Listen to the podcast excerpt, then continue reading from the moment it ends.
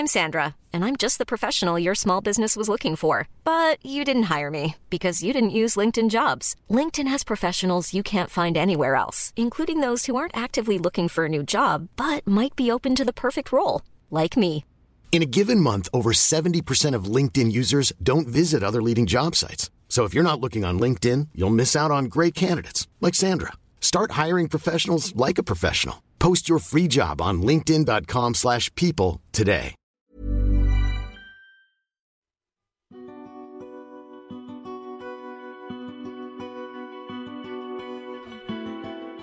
Hello and welcome to the Australian Ghost Whisperer. My name is James Jennings and I am here with the Australian Ghost Whisperer herself, Caterina Ligato. Caterina, hello. Hello, James. I'm excited to be here. Same, I'm very excited to be here. Now, I know you've got a lot of amazing stories to tell, which is why we're doing this series. Uh, and people may be wondering who we are. Um, a little bit about myself. I'm a journalist and writer. Um, I've written for places like Rolling Stone, Sydney Morning Herald, Empire Magazine, Disney, a whole bunch of stuff. Um, but uh, Caterina, you've led a far more interesting career than I have. Let's let's hear about what you do. Well, for the last three decades of my life, I've been a psychic, a medium, um, a healer, an exorcist. So I've been an all-rounder. That's quite a lot spiritual. To have on your business card. Very busy lady. Yeah, yeah, yeah, yeah. That's uh, a pretty mind-blowing uh, lineup of, of job titles.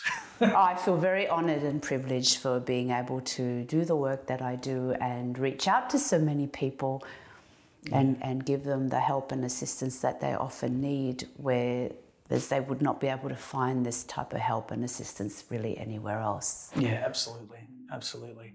And uh, there's actually a, a whole story about how you and I met as well, um, yeah, which we'll save for a, a later episode because it, it's quite a tale. Uh, but today we're going to talk about your life and kind of go back in time a bit to when you first realised that you had this ability and that you realised that there was something beyond what we could see. So tell us about when you first realised that. I was a child. I remember going back to perhaps I was around three years old.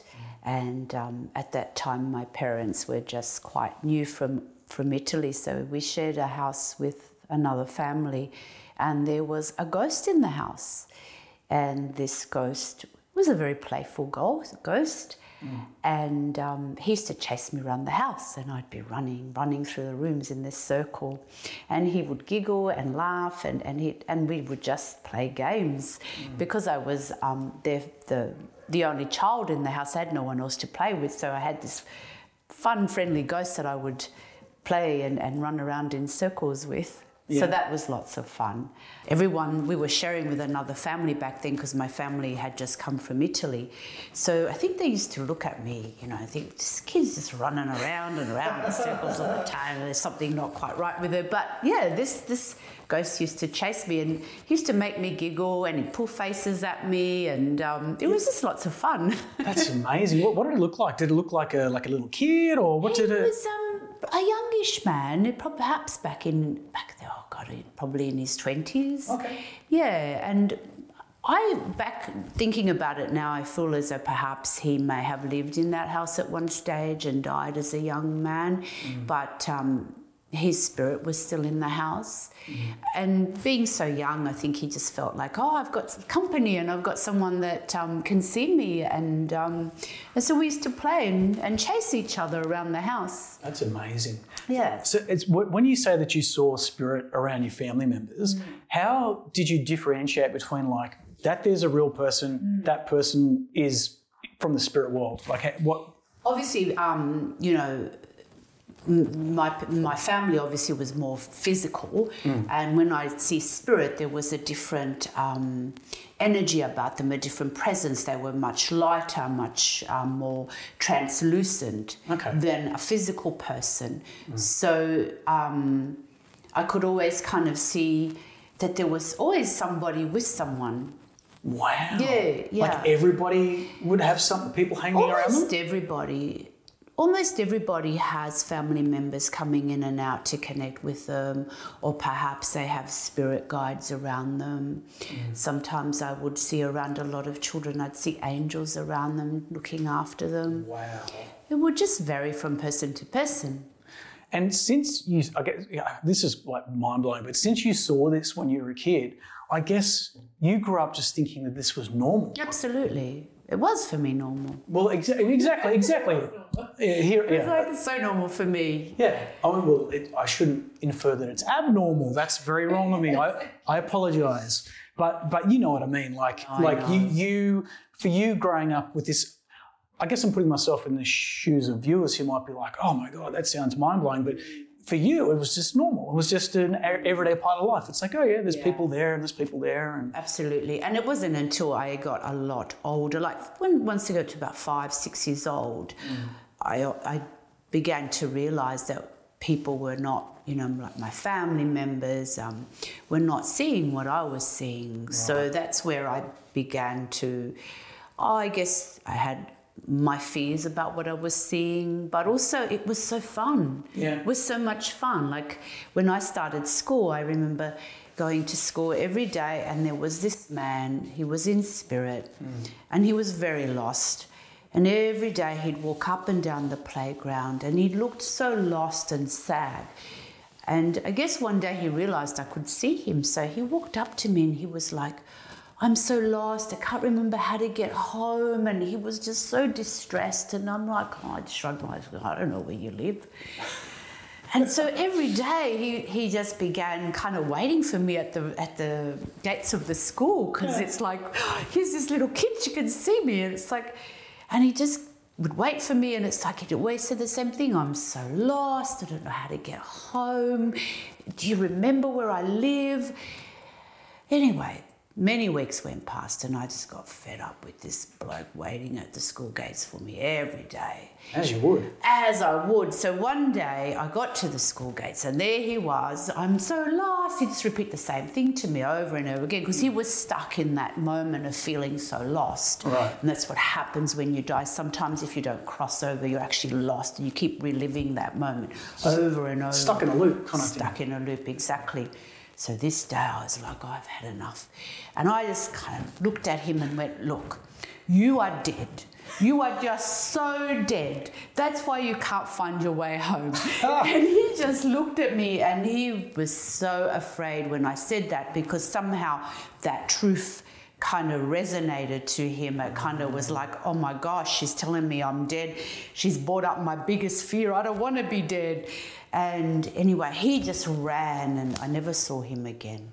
Wow. Mm-hmm. That's pretty wild. Did any of the other kids see you yelling yeah, at this guy? Yeah, they just thought I was mad.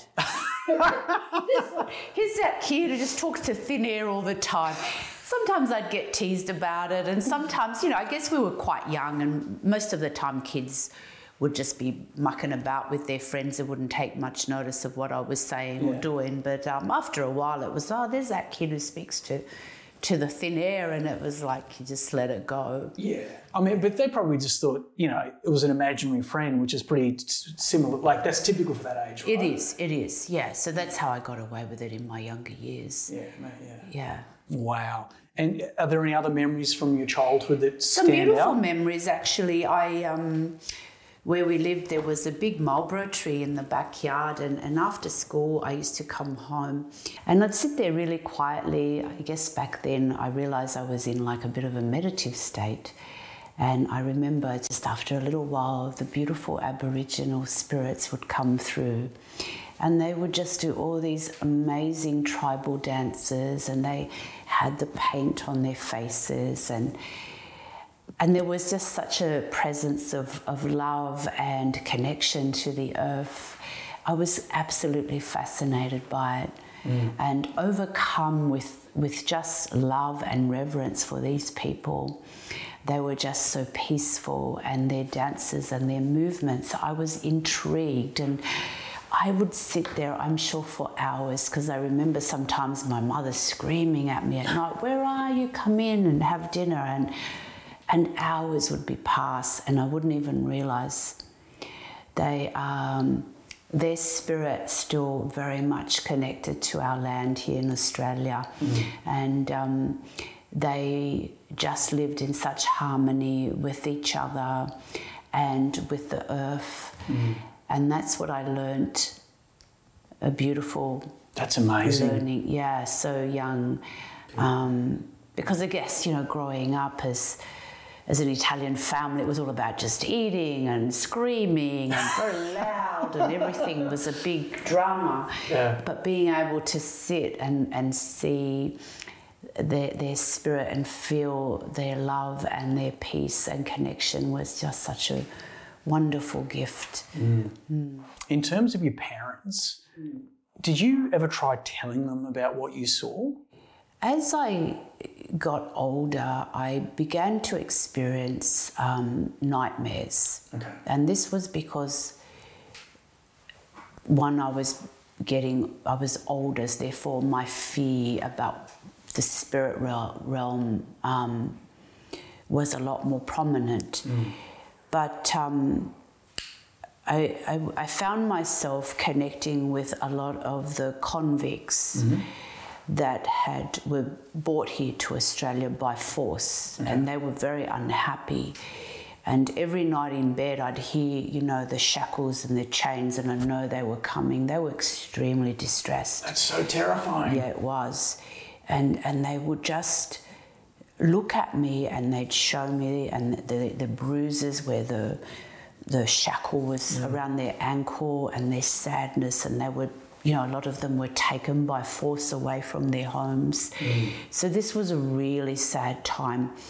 And um, it would just cause me to have bad dreams. So mm. I would fall asleep, obviously, and then I'd wake up like kind of in a cold sweat, and I'd be like screaming. So my mother back then began to understand that, yeah, something was going on with okay. me, but couldn't quite understand it, because back then it wasn't spoken of. People were not, you know, it's not like today where we're such more aware, more accepting of the spirit world. Yeah, mm. yeah, right. I can understand that. Mm.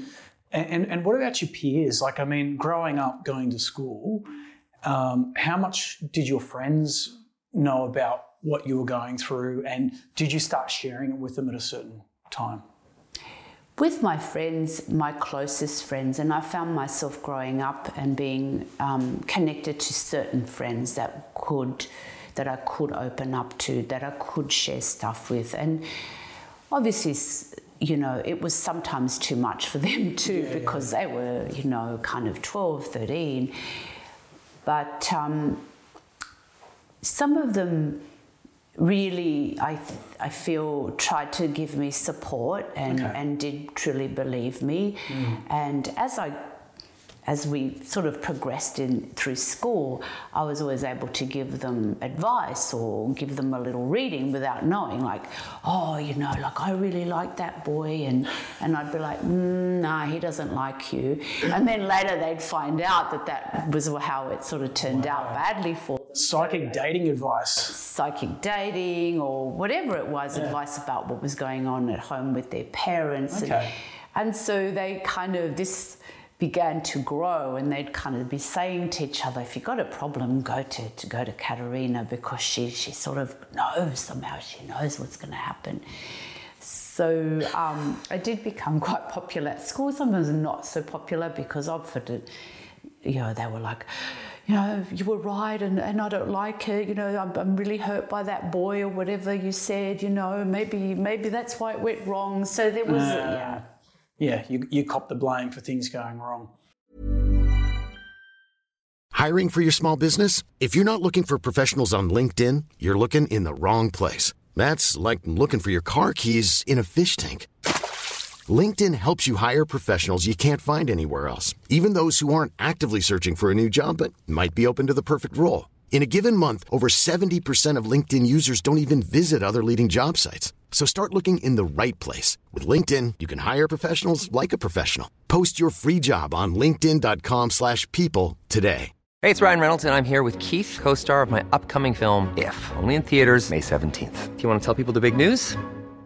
All right, I'll do it. Sign up now and you'll get unlimited for fifteen dollars a month and six months of Paramount Plus Essential Plan on us. Mint Mobile dot com slash switch. Upfront payment of forty-five dollars equivalent to fifteen dollars per month. Unlimited over forty gigabytes per month. Face lower speeds. Videos at four eighty p. Active Mint customers by five thirty-one twenty-four get six months of Paramount Plus Essential Plan. Auto renews after six months. Offer ends May thirty-first, twenty twenty-four. Separate Paramount Plus registration required. Terms and conditions apply if rated P G. Yeah. So w- because of, I guess, when difficult things like that would happen, was there a time when you tried, when you rejected it? Were you just like, I don't want to see all this stuff. I don't want to have anything to do with it anymore. I'm done with it. Like, was that something that happened to you? Definitely. Definitely when I got to sixteen, seventeen, I just wanted to be a teenager. I just wanted yeah. to go out. It was um, disco time and I wanted to go dancing and I didn't want to know about it. I tried to block it off. And of course, spirits were still trying to communicate with me. So I was just ignoring them. I was just like, go away. I don't want to talk to you. Um, so that went on for a little while where I, I I did manage somewhat to block it off, but of course I could never really turn the switch off. Yeah. There was just no switch to, to switch it off. Did you did, did you ever encounter any spirits on the dance floor? Um, no, I don't think so. I was too busy dancing. Too busy having just, fun just back curious, then. Yeah, no. Disco ghosts out there? No, no disco ghosts. Not that okay. I recall. Yeah, yeah. Okay. So you understandably kind of like went, you know, I'm just trying to be a young person. Yeah, I didn't want to be communicating with the spirit realm anymore. Yeah. I just wanted to be like all the other teenagers and have fun. Yeah, I, I bet. Yeah, yeah, yeah. And did it? Um, the other thing I'm curious about as well is like, because for most people who are hearing about this are probably like, you know what? I'd be so scared if that happened to me. So like, were you frightened when this stuff would happen? Depending on who would show up. Okay. Sometimes some of the spirits were quite lovely and friendly, and some were quite frightening. So it would depend who would show up mm. and the way they would um, show themselves to me. Some were quite distressed and angry and upset. They felt that they had died before their time mm. and they couldn't accept that they were dead. Others were quite cheeky and fun and were enjoying running around scaring people and haunting people. So it would really depend. I did see um, lots of children. Children were very playful and would often, um, you know, try and hang out with um, their friends from school or perhaps um, families where they obviously died as young children. Mm. So they were always playful and they were always trying to cheer the mum and dad up.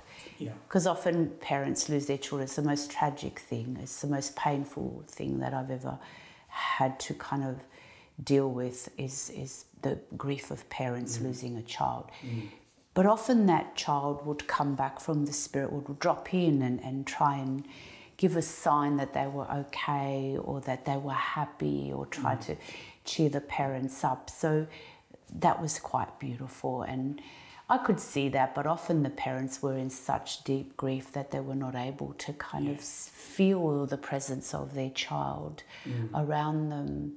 There was a family and, and, and the young boy died of leukemia and um, I remember seeing him at his own funeral and he's oh like, I'm free. This poor boy had spent so many years in bed mm. and, and so many different medications and everybody at the funeral was crying because of this very young boy. But I remember seeing him and he just showed, he was glowing and full of light and he was smiling at me and I was smiling at him and it was so, he felt so free. And there was beautiful angels with him. Mm-hmm. There was beautiful support and love. There was so much light with him and he was yeah. running around going, I'm free, I'm free. Because yeah. he had been in so much pain. So. Yeah. That's the beautiful side to it. But often, you know, when you're grieving, you can't imagine that, you know, I mean, a lot of parents know that there's a heaven or that there's a higher dimension, but this, the grief can be so overwhelming oh, that they cannot, yeah. Yeah, one hundred percent. Mm. So in terms of, I guess we've talked about you, you know, at a certain stage, rejecting it in your life. Mm. Was there a point when you kind of embraced it and just went, well, this is how it is and I need to work with it? It was in my early twenties. Mm-hmm. I had a situation where my the palms of my hands were c- constantly burning. Okay. And I didn't know why, they would just heat up. And um, I ended up seeing, um, back then, a medium, and because I just didn't know what to do. And she said to me, you have this natural gift of being a healer. And so she taught me to send the healing out to hospitals or to anyone who was sick. Um, and so at that point in my life, there was an inner knowing that this was something much bigger than what I could perhaps comprehend at that time, yeah. and that there was some sort of journey there um, to my life. And so that was a turning point in my life. And from that point on, I remember joining um, the spiritualist church that I was attending, because I needed to be around people that could guide me and, and help me to understand my gifts. Absolutely. And yeah, yeah. So I spent quite a few years there, and that was um, such a turning point in my life, because I'd met other like-minded people, mm. I met mediums, and I stayed on at the church and dedicated um, quite a few years there of, and ended up running my own meditation and teaching other people and helping them to, you know, develop their own gifts, and doing platforms, giving messages, giving readings, giving healings. Um, and so after that, as I as I grew spiritually much more aware and much more able to, to develop my own skills and develop my own way of doing things and understanding my skills, I asked my guides, I said, I really want to do much more than just doing readings, because I felt there was already so many people doing readings, and I was so intrigued by the spirit world. But most of all, I was very drawn to those lost people that mm. were in, you know, still kind of stuck in. stuck in the spirit world, that was stuck in between this reality and, and the spirit world. And why, why do you think they, sorry to interrupt, but why do you think that they get stuck? Like why, because I mean, uh, my question is, is like, you know, if you die and there's a wonderful higher dimension to go to, why would you stick around here? Yeah, do you know what I mean? Good like, question.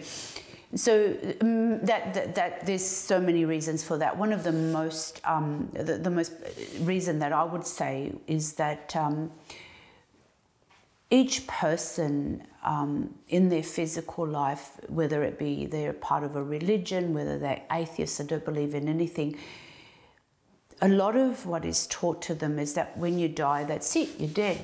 Right. Oh, and so when a person dies, if they haven't prepared themselves to meet their final moment, mm. then they will naturally cling to what is familiar to them. Yeah. So the physical world, their home, certain people, their families is what is familiar. Mm. So they will cling to that wow. and ignore the light, ignore the, the, the their guides or family on the other side Um, that are trying to get them to cross over and make that journey to the other side. So it's like denial. Oh, yes, absolutely, because they haven't prepared themselves for that final moment. Yeah. Yes, yes. So that's why they end up feeling quite lost, and, and, and they're in a state of limbo where they're just walking around and trying to, like that man from school, find their way home, but they mm. can't quite fit into physical reality any longer mm. because they're not physical. Yeah. Yeah. And so I wanted to be able to help these these spirits, these souls, because um, I remember how distressed and upset they were. They were. So my own guides, my own sacred soul family, took me on many journeys and taught me about the different dimensions and the journey of being able to help these souls and cross them over and help guide them to the other side. Mm. So I spent many years doing that and helping and talking, and so that led me to kind of helping um, more, um, doing more of the rescue work that I was doing wow. at that time. Mm. And also people were coming to me for healings, and often they would have like a spirit attached to them or a spirit following them. So I was able to help them to cross over, and so to help the person in spirit that was lost, and also the person that, physical person that needed the healing. Okay, okay, that's that's. And that I found that so um, so satisfying, because there was a real need. There was just there's so many lost souls on our planet. There's so many people who um, die and have no concept of the spirit dimensions, and so therefore they are so stuck. And sometimes a spirit, a soul, can be stuck here for hundreds of years, mm. and that was the most. You know, amazing thing, time ceases to exist when you die. Mm. So even though one hundred years have gone by, for that spirit that's been roaming and lost, it can be like a moment to them. And often a spirit will be just stuck sometimes in that moment of their death. So whether, for example, it's a car accident or where they've had a heart attack, they keep re-experiencing. Sounds last, awful. It is. And that's why I really wanted to help them. Yeah. So uh, and release them from that final moment so that their spirit yeah. can feel freed. Yeah, I, I, I can see. So, so was there an age where you were kind of like, I'm going to go into doing this as my job? Like I'm going to, mm-hmm. like... Yeah, that would have been sort of a time of the spiritualist church, because a lot of that, okay. a lot of people would come... Um, and want to see um, people like myself and, and, and first of all connect with a family member that perhaps had passed away, or they would come saying, I just got this feeling someone's following me, or I've got this spirit at home and I can't seem to get rid of it and mm. it's making me scared. So um, th- th- that was the way I could help people on a much more profound level, and I, I just enjoyed that. More than, like I love doing readings for people, but I really loved this work because I felt this was deeply needed. Yeah. And yeah. it was an area I found that a lot of um, healers, mediums didn't really want to tap into so much. Mm. Mm. So essentially you've spent the last few decades doing that. But uh, also, because I know you've written a couple of books. Yes. One is called The Australian Ghost Whisperer. Mm. And you've talked a lot about your experiences in there because, yeah, besides what you've mentioned, you've done things like you've cleared haunted houses. This is the one that's going to freak people out. You've dealt with possessed people and you've done exorcisms. Um, your stories kind of like run the whole gamut. Of... I've pretty much done everything there is to do. Exactly. And I guess what's exciting is is that, you know, we can talk about all of these experiences in future episodes because you've got some yeah, incredible stories to tell. Thank you. And I, it would be a great honour to share my experiences because I feel that there is so much um, that people can learn by... Um, my personal experiences with the spirit realm. Yeah, absolutely. I think it's going to be really eye-opening for people to uh, to, to hear uh, your story. So, uh, yeah, so look, we'll wrap it up there, and uh, we will be doing future episodes where we cover a lot of the stuff that we spoke about today. So we'll be going into more detail about some of the amazing stories that Caterina has shared with us today. Uh, but until next time, we'll leave it there, and we ask that you uh, like, comment, share, whatever, on uh, whatever platform you're listening to or watching us right now. And, uh, yeah, we look forward to more eps. Thank you, Kat. See you soon. Thank you. Yeah, see you all soon. See you soon.